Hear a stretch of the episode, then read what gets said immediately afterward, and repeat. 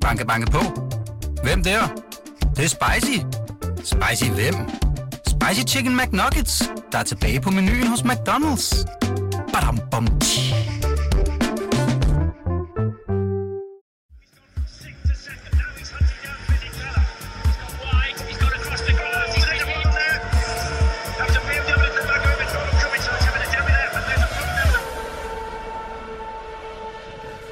Godt nytår derude, og rigtig hjertelig velkommen til K-Magazine.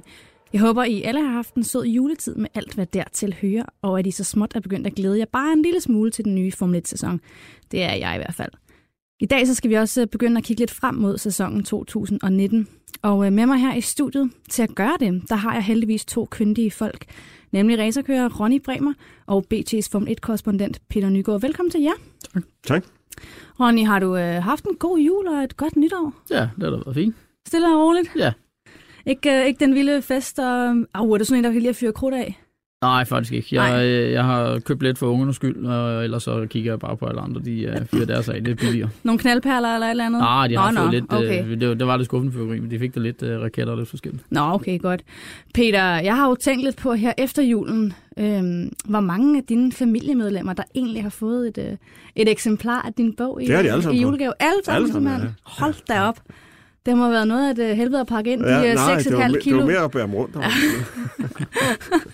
Nå, det er godt at høre. Velkommen til i hvert fald. Lige om lidt, der tager vi hul på dagens udsendelse. Well, now, James, they've changed the regulations concerning the airboxes and the wings, and yet you're still extremely fast. How do you do it? big balls. Vi skal væbne os med tålmodighed, for der er endnu et godt stykke tid til, at sæsonen 2019 skydes i gang i Australien til marts. Men inden da, der har vi heldigvis masser af fine ting at se frem til. Både præsentationen af denne sæsons nye biler, og ikke mindst testene i februar. Og her der glæder vi os øh, jo selvfølgelig særligt til at se, hvad Kevin Magnussen og Haas-teamet de vil vise frem for os. Men hvad kan vi egentlig forvente os af Haas-mandskabet anno 2019? Det skal vi her i studiet forsøge at øh, snakke lidt om i dag. Og selvom vi jo ikke rigtig øh, ved så meget om, hvad der kommer til at ske i sæsonen, og helt præcis, hvordan bilen kommer til at se ud, så tænker jeg, Peter, helt overordnet, kan du ikke bare prøve at sætte nogle ord på, hvad tror du, vi kan forvente os af Haas i år? Jamen, jeg er meget spændt på det, fordi øh, der er en teori, der siger, at Haas var bare rigtig heldig, ramte, ramt øh, sådan et, et vildskud og fik en rigtig god bil ud af det i, øh, i 18. Og så er der nogen, der siger, at teamet er bare rigtig dygtige, og samarbejdet med Dallara fungerer så godt, så det er et reelt et, et, et, et midterklasse-team, toppen af midterfeltet. Så jeg er spændt på at se, hvor, hvor de, de vil ligge henne. Øhm, umiddelbart tror jeg, det er en kombination af de to ting. Det er et godt team, de er dygtige. Dallara øh, ved godt, hvordan man bygger en racerbil, men jeg tror også, de var lidt mere heldige, end de, de selv var klar over med, med 18-bilen. Var de lidt mere heldige, end de selv var klar over, Ronny? Mm, Det er svært, fordi det er sådan en game, hvor der er så mange ingredienser, så det er lidt gætteri også for dem af, og det er det også for de andre teams. Øh, Jeg tror faktisk, at de, er- de er et godt sammentømret team, som arbejder på, på en utraditionel måde i racing, men har formået at få det bedste ud af det, og jeg synes ikke kun de er heldige, for jeg synes faktisk lige fra start af, de har været der, har de har fremgang og, og gjort det godt.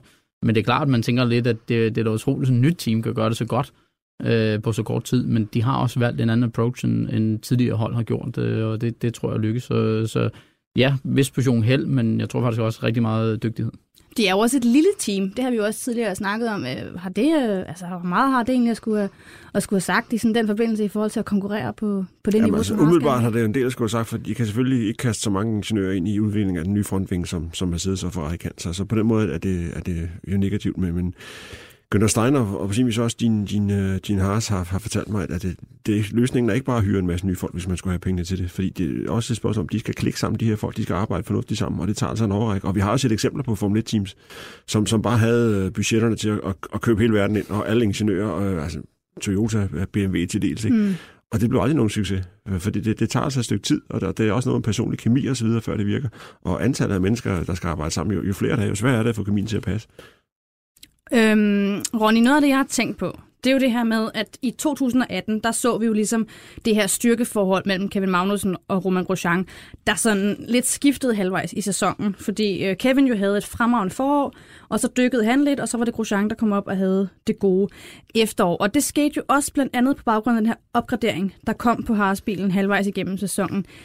Hvad tænker du, at vi skal lægge i det i forhold til, hvem den kommende bil, den sådan kommer til at passe bedst til. Jeg tror ikke rigtig, man kan i forhold til den kommende bil, men, men det er klart, jeg har lidt uh, Kevin Klaphatten på og sådan noget Og, og det har vi tror, alle at, sammen. øh, jeg, jeg tror, det er meget at sige, at, at bilen ikke rigtig passer ham så godt til sidst, øh, og ikke så meget med det hans egen form, der gik den forkerte vej og sådan noget. Det er klart, til sidst så begynder det at nære en lidt selv, når man nu havde et godt spring foran, men, men det er jo ikke tre uger, der lige pludselig gør, så kan du ikke finde ud af at køre bil, øh, Mm. i mit verden i hvert fald. Øh, og den her gang havde han ikke det der pres med, at han ikke havde kontrakt og sådan noget andet, så, så det, det er nok lidt af begge dele. Men jeg tror, det der bliver svært for Haas, det er ligesom, at de, de har to gode kører, som er lidt modsat af hinanden Ja. køremæssigt. Så, så hvad vej skal man satse? Og der, der er det altså svært som team, fordi satser du halvt om halvt, jamen, så bliver du også kun en halv team. Satser du fuldt på en, jamen, så har du en kører, der, der er godt fremme, men så kan det også være, at den anden falder igennem. Og der tror jeg, de måske gjorde en fejl ved at, at ligesom prøve at få Grosjean ind øh, halvvejs under, når det nu gik så godt som øh, for, for Kevin. Men samtidig så kan man sige, at det var også den eneste løsning, det blev nødt til, fordi han havde simpelthen så dårligt et forår, at Mm. hvis man ikke fik ham op at stå, så var han færdig som kører i, i, i min verden. Altså han havde brug for noget boost også, og ligesom kunne mærke, at han godt kunne finde ud af at køre bil stadigvæk. Selvom jeg ikke er overdrevet Grosjean-fan, vil jeg dog sige, jo, på, en- på en enkelt omgang, men ikke, øh, ikke racemæssigt. Men jeg vil også sige samtidig, at, at Haas skal altså have en stor kado, fordi at, at grunden til, at de lykkes så godt samtidig i min verden, det er, fordi du har en Gene Har, som blander sig stort set udenom tingene, og lader Gunther ligesom øh, klare ærterne og gøre det, det gør. Og det er jo der, hvor det går galt tit med fabriksteam. Øh, kig på Renault og ja, Toyota og alle de andre og sådan noget. Der, der er alt for meget indblanding med øh, tusind mennesker, der skal bestemme alting. Og så er det, som Peter siger, det, det er altså svært at få til at gå op i en høj enhed. Du kan også tage et fodboldhold og have 11 af de bedste stjerner på, jamen, så vinder de sgu nok ikke alligevel, fordi de er egoister alle sammen. Ikke? Så, så det er om at få sat et rigtig godt hold og få dem til at arbejde sammen. Og i og med, at de er et privat team og ikke har en masse sponsorer, de skal have en masse ting for og sådan noget, så gør det måske også lidt nemmere at få, få opbygget en god kemi fra start af. Det har de øh, virkelig lykkes med i min verden. Jamen, jeg er lidt urolig for, for den nye Harsbil, øh, ud, ud for de betegninger, du kommer med der, Ronny, fordi øh, det er rigtigt, at, at at den nye øh, update, der kom i Canada, passede bedst til Grosjean. Øh, men det var ikke, fordi den passede dårligt til Kevin jo. Og, og når man har to kører, der har sådan relativt forskellige, ganske forskellige kørestil, de er måske to af de mest forskellige kørestil i, i feltet blandt teamkammerater, så, så skal teamet jo se på, øh, hvordan får vi mest ud af det som hold. Og der har Kevin jo vist, at han, kan, han kører rigtig stærkt, når bilen er, som han vil have den, men han kører rimelig stærkt, når bilen er, som Grosjean vil have den. Grosjean, han er bare helt væk, når, Kevin, når, når det, det er Kevins bil. Ikke? Og derfor kunne jeg godt forestille mig, at de trækker måske lidt hen mod, mod øh, Grosjean, øh, Grosjeans kørestil, fordi det er den måde, de får mest ud af det som hold. Mm. Men altså, det, det, jeg tænker, at når, nu, nu siger du det her selv med, at, at som, det er jo ikke nødvendigvis dårligt for, for Magnussen, at den opgradering kom. Det var måske bare lige det bedre for Grosjean. Altså, kan vi så måske forvente os, at, øh, at det bliver Grosjean, der bliver, der bliver satset mest på i forhold til den her første anden kørerolle og sådan noget? Altså lige med, med, med hvordan bilen bliver konstrueret rent basalt, kunne jeg godt frygte, at den går lidt for meget i uh, Grosjeans vej. Men, men uh, Kevin er jo en kører, der kan køre udenom problemerne i modsætning til Grosjean, så han skal nok få noget, noget ud af det. Men, men han vil få endnu mere ud af det, hvis bilen var lavet til ham, uh, 100%. Men sådan, er, fungerer det jo ikke i Formel 1. Altså, det, er, jo- det er jo en, en holdsport. Så selvfølgelig skal det tage hensyn til begge kører. Ja. I forhold til det her med, nu, øh, altså, nu var det jo ligesom Renault, der, der løb med, med det her B-mesterskab. Øh, hvis ikke, ja, det var det, ja. Øhm, og det er jo et af de hold, som Haas, de også kommer til at ligge og, og konkurrere med. Og der tænker jeg, hvad ser I ligesom som den største udfordring, eller noget, der sådan rent teknisk skal gøres bedre hos Haas, hvis konkurrencen mellem Haas og Renault måske i sidste ende kan ud- ud med, at øh, Haas de, de trækker det længste strå. Ronny, vil du starte? nej, men der er mange ting. Altså, det er en ny sæson, så vi bliver nødt til at starte forfra. Vi Ja, kan ikke rigtig sådan, øh, køre videre på, på, hvad der skete i år. Øh, har smidt det lidt selv væk også og sådan noget. Samtidig så, så synes jeg igen, at, at selvom de blev efter Renault, så, har, så gjorde de det altså godt i forhold til, hvad det er for en team, hvis man kigger sådan på, på alle tingene lagt sammen. Øh, Det, det er bare ligesom øh, håndboldlandsholdet og alt det andet. Ikke? Når det går godt, så, så er vi helt frem bussen, og når det øh, går mindre godt, så er de bare talentløse og dårlige og alt muligt andet. Og det, det er jo en sport, hvor tingene sker virkelig hurtigt. Så fordi du vinder det ene løb, er ikke sikkert, at du vinder det næste løb. Mm. Øh, så, så på den måde har de klaret sig godt, og de, de, øh, de var bare, hvad kan man sige, normale i den sidste del af sæsonen, hvor de var ekstremt gode i den første del af sæsonen, og det, det gjorde måske udslaget i, i den sidste ende. Men jeg tror, det bliver en sæson, der bliver helt anderledes. Den måde, bilerne bliver bygget op på noget, det, det, det bliver anderledes, så det, det kan godt blive sådan make it or break it forstået på den måde, at det kan blive rigtig godt for sådan en som Kevin, der kan, som Peter siger, køre omkring problemerne og er god i infight og sådan noget andet. Der bliver det meget bedre for ham med de nye mm. regler. Men om Haas har, hvad kan man sige, øh, potentialet til at få lavet en bil, der er god nok til at overhovedet kunne konkurrere med andre Ja. på det niveau, det er, det er et spørgsmål. Peter, hvad siger du til det her, Ronny siger med, at, at, at nu med de her nye regelændringer, der kommer, og bilerne, der bliver lavet så markant meget om, at det måske kan gavne Magnussen, hvis de så formår at få lavet en bil, der, der kan konkurrere lidt. Hvad, hvad tænker du om det? Jamen, det tror jeg er rigtigt. Altså, det, det nye biler, som vi skal vende sig til, de, de er jo ikke markant anderledes, men der bliver nogle ændringer, øh, og det vil absolut være, være Kevins, Kevins fordel, fordi han er sådan en øh, kører, der kan tilpasse sig øh, forskellige øh, krav for bilen. Men for lige at vende tilbage til det her med Haas og Renault, så tror jeg slet ikke, at Haas kommer ned af Renault næste år. Nej, okay. altså, og det burde de heller ikke gøre. Altså, Renault er et fabriksteam med måske 1000 medarbejdere, og Haas fedter rundt med 220 øh, at de var tæt på dem i år, det var, eller sidste år, det var, det var fantastisk, det var, men det var en overpræstation. Øh, det, det gentager sig ikke.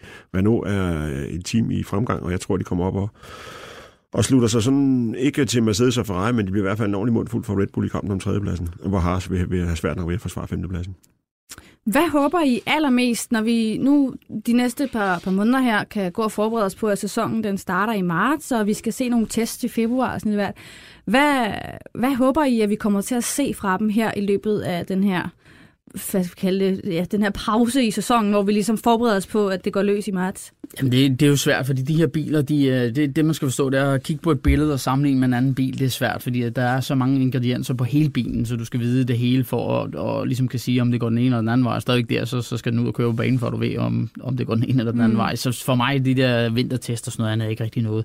Og at se bilerne blive lanceret, det er mere, hvad farve de er og sådan noget andet der. Fordi der bliver stadig lavet om i løbet af sæsonen også. Men det er klart, i, i min verden, så ja, det er ikke vilde opdateringer, der kommer, men der kommer trods alt en del opdatering på frontvingen, som gør, at den er noget anderledes. Så der bliver sat nogle regler for, at de her øh, fem finder, de kommer til at have foran, ikke må være i en speciel blød eller hårdhed. Der, der er ligesom afgrænset inden for et område, hvor det skal være, hvor det er sådan et sted, hvor Ferrari har lejet rigtig meget Mercedes for den sags skyld, så vingen egentlig giver så imens den kører. Det kan den stadig gøre, men i begrænset omfang. Nu er der ligesom sagt, at den må kun i, i de her procentvis øh, give sig. Øh, før har du også vinden nedunder. Der sad sådan fem vinger, der er kun to vinger næste år. Igen for at gøre, at de kan køre tættere på hinanden. Samtidig så har du også øh, luft, der går fra frontvingen. Den har du fået ind igennem øh, airdogsene, altså der, der sidder ved bremserne for at få luft ind der, som går ud igennem akslerne, som sørger for, at vinden kommer væk fra bilen. Ikke? Det må du heller ikke mere. Det vil sige, at den vind skal igen genereres ned under bilen. Barsportet er lavet om også. Øh, sænket og lavet lidt længere. Og bagvingen den er også lavet om vil sige, der er alligevel noget markant, der er lavet om, som jo burde give en fordel til de store teams. Men det kan igen godt gøre, at sådan et team som Haas måske rammer rigtigt med Dallara, som faktisk har lidt erfaring inden for det område i forhold til alle de øh, underklasser, de laver. Så jeg tror faktisk, at Haas igen kommer til at ligge rimelig tæt på. Jeg er enig med Peter, de burde ikke gøre det, fordi René ja. er, eller Renault er et kæmpe team og sådan noget andet, så de burde stikke af.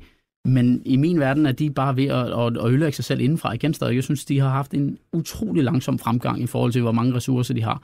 Det første år, hvor, hvor eller andet, hvor Kevin var der, han så gik over til Haas, der forventede vi ligesom, okay, det var overgangsperiode, og da Kevin var der, så skulle der ske noget året efter. Der, der skete jo ikke rigtig noget. Og oh, de, de er altså gået fra ja, 9. Men, plads til en 4. plads. Ja, det kan du sige, men der var rigtig mange gange, hvor de stadig var nede bag i, og havde svært ved at bare følge med Haas, som de burde til hver en ja, tid. Jamen, det er rigtigt. De, de, får ikke, de får ikke det optimale ud af det, og de er stadigvæk i en genopbygningsfase. Ja. Øhm, men øh, glem heller ikke, eller det har du selvfølgelig ikke glemt, men, men lad mig lige påpege, at de får også Ricciardo som kører næste år. Og ham skal vi snakke ja. om lige om lidt, så den tager vi ikke hold på lige nu her.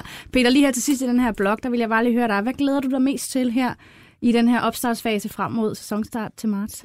Jamen, jeg glæder mig til at se de nye biler. Altså, desværre er reglementet så, øh, så snævert i dag, så der er ikke store spilrum for at komme med et eller andet genialt med, med seks hjul eller gasturbinmotor. Men, men, men der er stadigvæk nogle små finurligheder, som jeg synes, der er spændende at, at få øje på, og det, det kan jeg altid godt lide at se. Ja, og vi skal ikke glemme til sidst også, at, at faktisk så laver det så meget på bagvingen også, at der kommer større DRS, som igen kan gøre et spil, når det er det kører. Jeg er ikke fan af DRS overhovedet, men nu får du altså lidt mere ud af det, end du gjorde før øh, med DRS'en åben.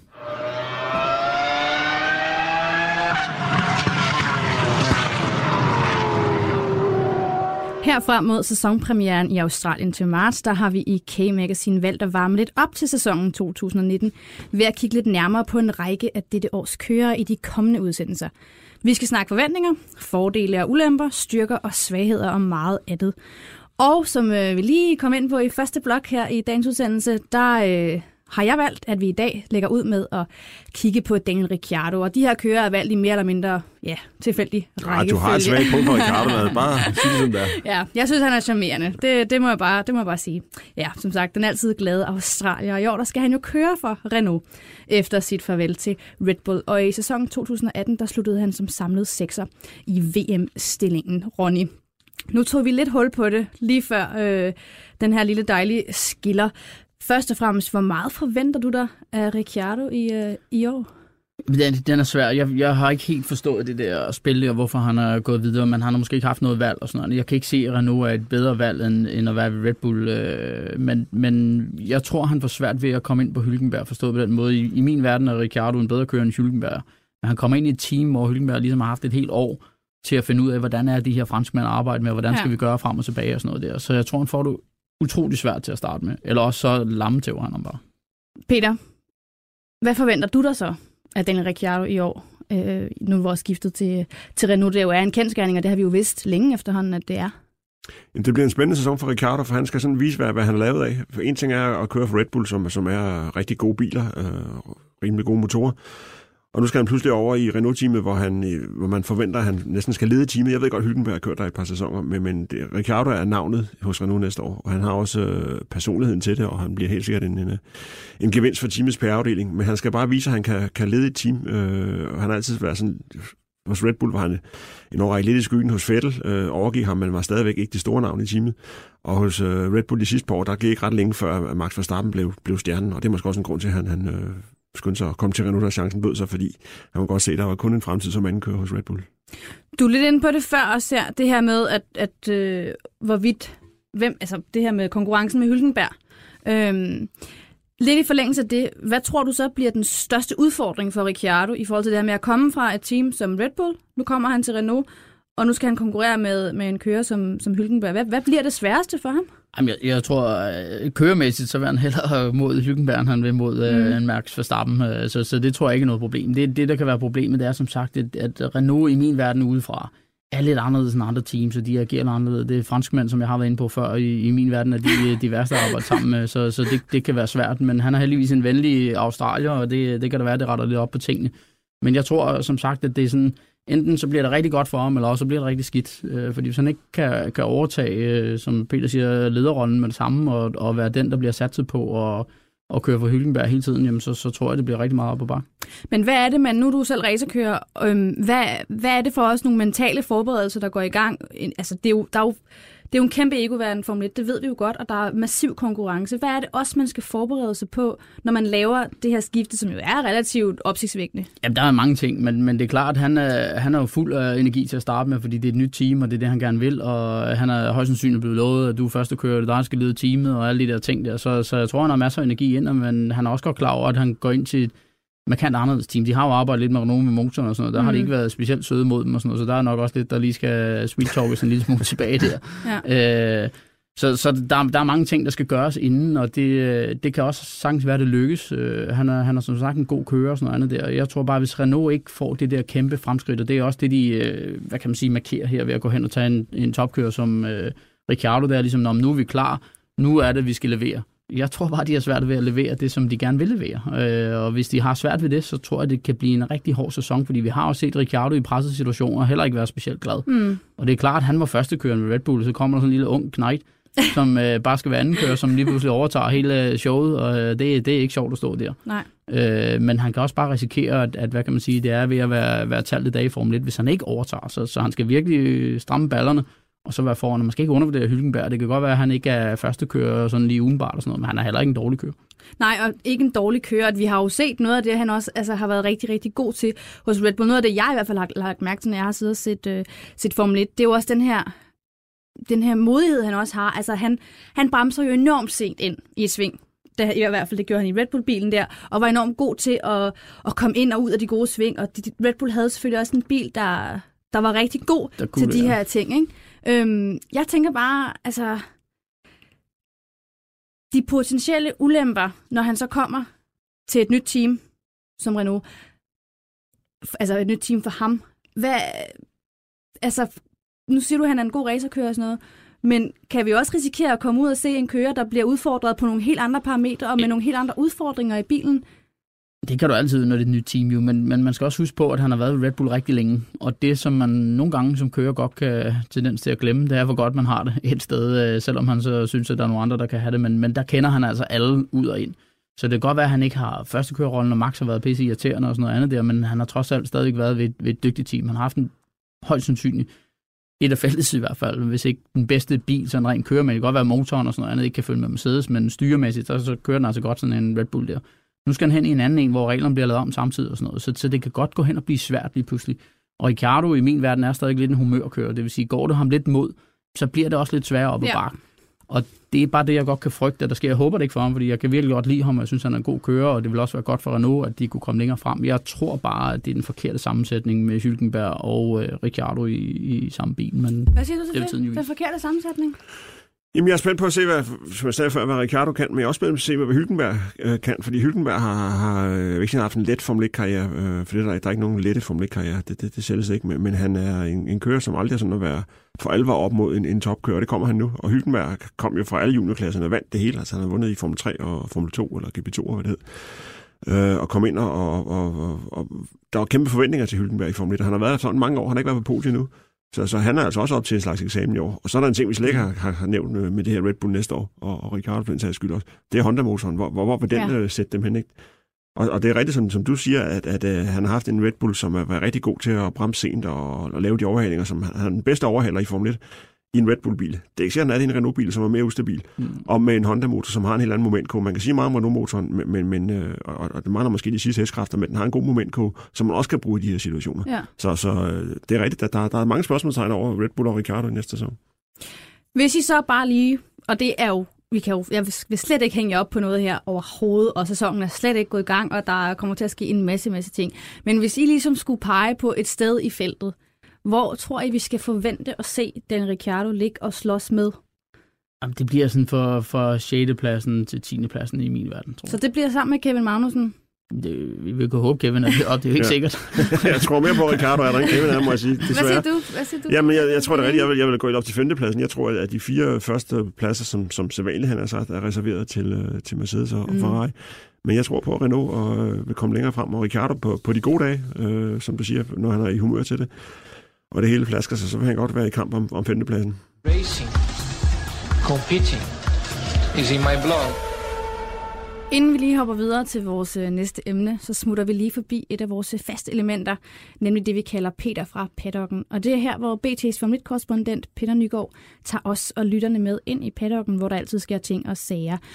Og Peter, nu er det jo selvfølgelig et godt stykke tid siden, du faktisk har været i, øh, i paddocken, men jeg tænker, at du måske alligevel har taget en lille anekdote eller en lille historie fra gemmerne med til os. Ja, det, det er ikke så meget en anekdote, der, er- det er lidt historie. Øhm, vi kommer også til at snakke om det senere, kan jeg se, så, så det glæder mig. Men, men øh, i morgen fylder Michael Schumacher 50. gør Øh. I sidste uge var det fem år siden, han kom så ulykkelig øh, til skade på, på ski. Så jeg vil godt fortælle lidt om, øh, om, om det, de ting, jeg har oplevet med, med Schumacher. Jeg har været så heldig og så privilegeret at se næsten alle hans Formel 1-løb og alle hans, øh, hans Grand Prix-sejr.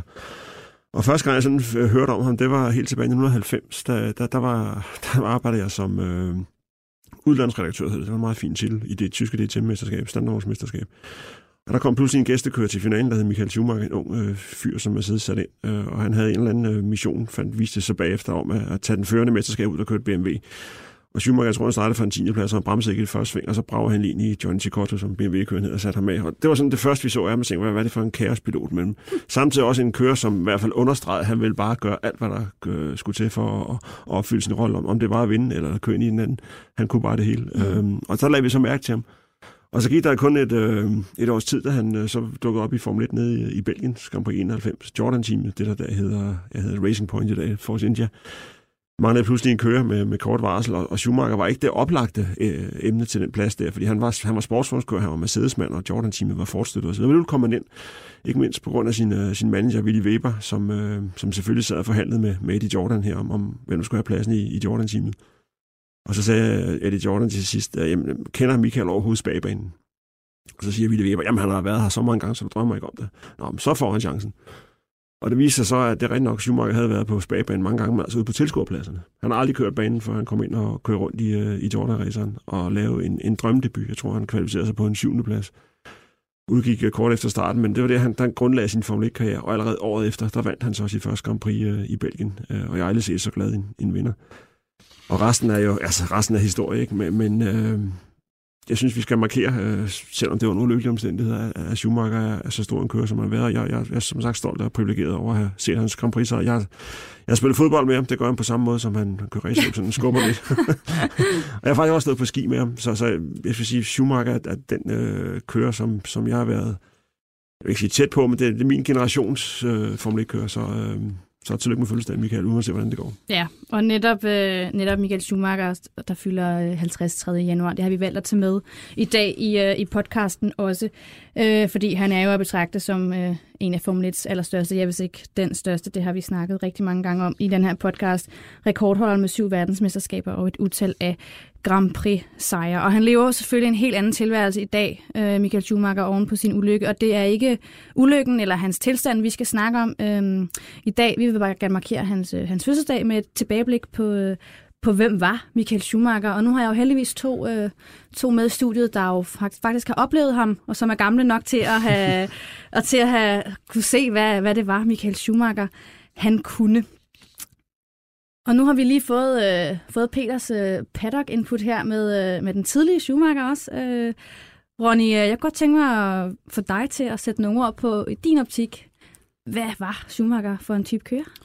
Jamen, jeg, jeg har sagt før, det, det, der gør ham stor i min verden, det, det er som sagt hans øh, evige, vilde øh, optræden, hver gang han vinder. Altså uanset hvor mange gange han vandt, så var han lige så glad som første gang. Sådan udenbart i hvert fald ser det ud som om, når, når man kigger hvor nogle gange andre lidt, ja, okay, jeg vandt og frem og tilbage. Og det var endda, selvom det måske var en sejr, hvor han vandt med 50 sekunder ned til nummer to eller, eller andet, så var han sgu stadig glad. Øh, og han vidste godt, at han havde en god bil, men jeg vil sige, at han tog virkelig æren af at tage Ferrari, hvor de er i dag. Øh, jeg er godt klar at de har god historie tilbage mm. også og har vundet en masse og sådan noget, men de havde ikke vundet i lang tid, og de var tørlagt og noget andet. Han tog også Benetton og vandt med, for den sags skyld. Så han var god til at få et helt team til at tro så meget på ham og det, han synes, og få folk til at arbejde sammen i en rigtig retning til at få den bedste bil ud af det. Og det var, hvad kan man sige, øh, hele vejen op igennem rigtig godt, og, og, og en, til stor del hans ære. Øh, selvfølgelig også alle dem, der har fået det bag Ferrari, men, men han, det, der med at, at, at ligge bag, og så kom der et pitstop, og så kunne han bare fyre nogle psykopater omgang af, der gjorde, at han kom ud foran, og bang, så var løbet ligesom afgjort. Til sidst så var det lidt kedeligt at se på, fordi så vidste man jo godt, hvad der skete, men, men jeg synes faktisk, det var imponerende hver gang, han, han kunne, selv de gange, hvor man øh, troede, han ikke kunne. Og hans, uh, hans coolness, synes jeg stadig, jeg synes egentlig, han bevarede mod uh, langt vej igennem. Han, han var lidt arrogant, det er alle sammen, men, men jeg synes faktisk, han bevarede sådan en, en, tilfredshed øh, og, og ikke alt for meget arrogance sådan i, i langt hen ad vejen, og flere gange sagde, jamen øh, det her det er også et stort kado til rengøringsdamen, der går hjem på fabrikken og sørger for, at det hele er i orden og sådan noget andet, så det var helt ned til mindste detalje. Ja. Hvilken mange glemmer i dag, når, når man får succes, så, så er der jo en hel masse bag i, at man har fået den succes. Og der, der synes jeg virkelig, at han, øh, han fremstod lidt anderledes, end, end mange andre har gjort. Peter, hvad var det? Nu siger du, nu har du set ja, næsten alle, øh, alle hans øh, Grand Prix. Hvad, hvad var hans største styrke som racerkører?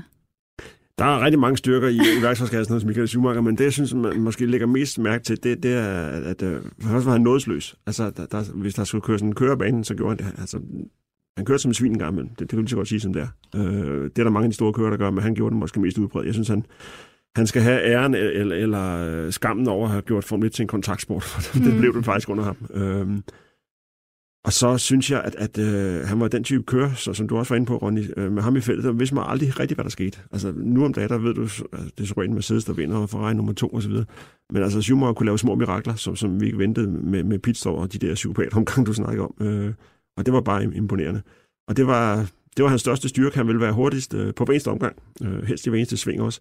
Og samtidig var det også hans største svaghed, for det, ja. det fik ham ud i nogle øh, situationer, hvor han, øh, han lavede nogle, nogle dumme ting simpelthen. Øh, nogle gange overkørte han. Altså, jeg tror, det er Jackie Stewart, der har sagt, at Schumacher er en stor kører, men han har godt nok haft mange øh, alvorlige afkørsler. Øh, ikke, ikke sådan at komme til skade, men han har smadret mange biler undervejs. Ja.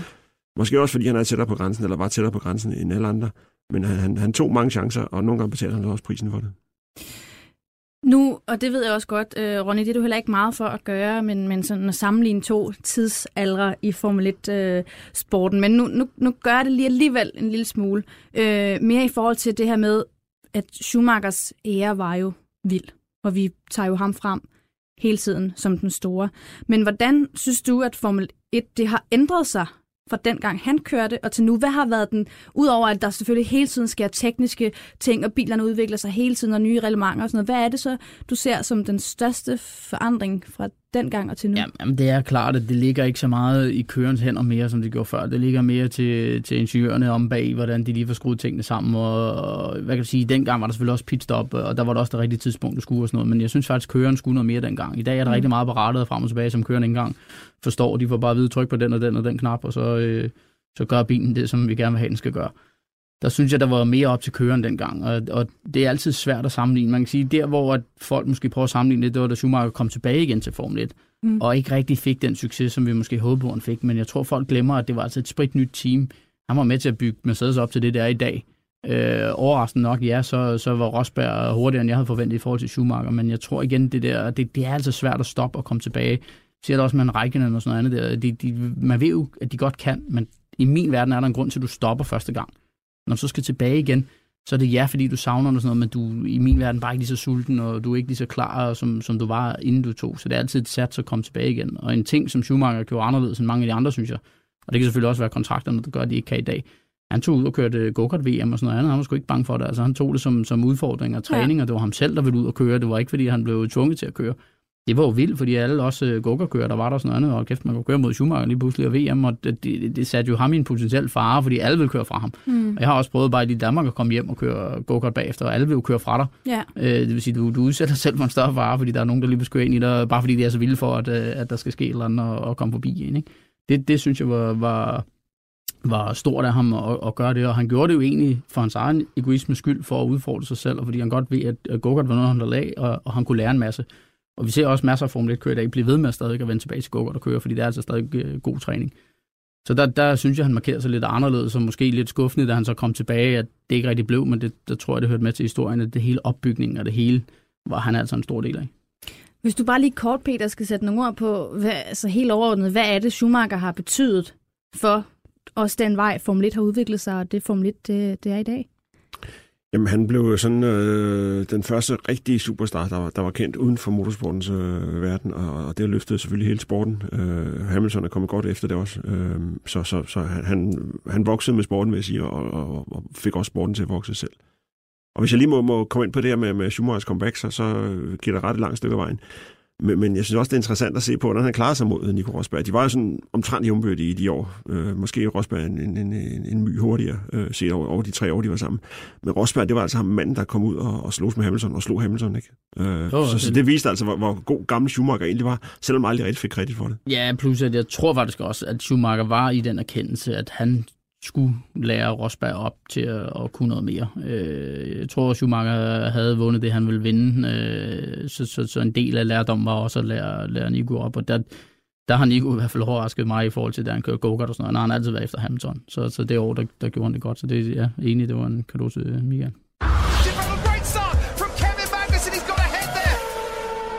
Inden vi øh, runder af her, så skal vi som sædvanligt forbi et af vores øh, faste elementer, nemlig det, vi kalder pole eller pit. Og det er altså her, hvor vores øh, to gæster de får til opgave at fælde dom over noget i den store motorsportsverden. Og det er noget, jeg er begejstret for, eller noget, I er trætte af. Ronny, nu sidder jeg her og lige kigger over mod dig.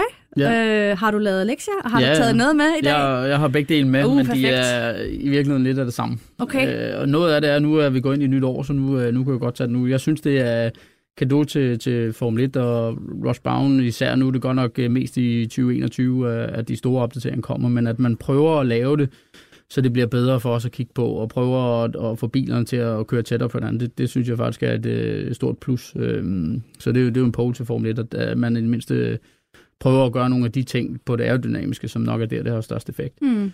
Øh, pitten, det er så, at man faktisk laver DRS'en endnu større. Ja. det synes jeg er idiotisk, når man nu prøver at lave, at de kan køre tættere på, at man så gør det endnu bedre for den, der så har DRS'en åben, fordi det, det er jeg ikke tilhænger af. Jeg er tilhænger af noget push to pass eller et eller andet, som man havde det gamle Champ Car dag, eller et eller andet i stedet for, så det ikke er så nemt at bare køre ind bag og, og lave en ren forbikørsel, men vi ser nogle flere fights i stedet for. Ja. Lige en kort kommentar. Jeg, jeg antager, at du, øh, du, godt, du, du kan godt være enig i det her med udfordringen med DRS'en, og det her med, at vi ja, vi kommer til at savne nogle, øh, nogle rigtig gode øh, infights på, på banen. Det bliver, som jeg har sagt før, det bliver ligesom i basketball, hvor der er scoringer ustandsligt, ja. så bliver det overhældinger, eller forbikørsler ustandsligt. Ja. Overhældning i Formel 1 skal ligesom i fodbold. Altså, der skal være en 4-5 stykker, som man bare husker bagefter. Og vil du så ikke øh, berige os med, øh, med din pole eller pit, eller begge dele, hvis du har taget Jo, men og jeg bliver i Schumacher-temaet. Jeg vil Ja. godt give pole til, øh, til Schumacher-familien allermest til øh, Corinna, altså Michaels øh, kone, fordi jeg synes, de har klaret den her frygtelige situation, de er kommet i på en værdig måde. De lukker fuldstændig ned, og det, det må vi andre bare respektere. Jeg ved godt, der er nogen, der siger, at vi fan har krav på, øh, fans har krav på at vide, hvordan det, det går med, med Schumacher. Gud, altså, familien har valgt den løsning, og det har jeg bare respekt for. Og det leder mig så over til, øh, til pitten, der vil jeg så køre alle de der folk, der skal gøre sig kloge på, hvordan Michael har det, for det er der ikke mange, der ved, Mm. uden for familien.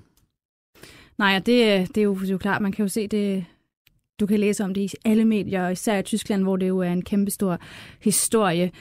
Og øh, på, den, øh, på den baggrund, og med et øh, stort tillykke med fødselsdagen til, til Michael Schumacher, der er vi altså også ved vejs ende i denne udgave af K-Magazine.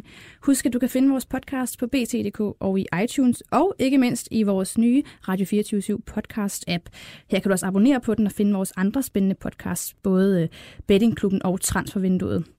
Peter Nygaard, Ronny Bremer, tak fordi I var med, og Selv til alle tak. jer derude, vi høres.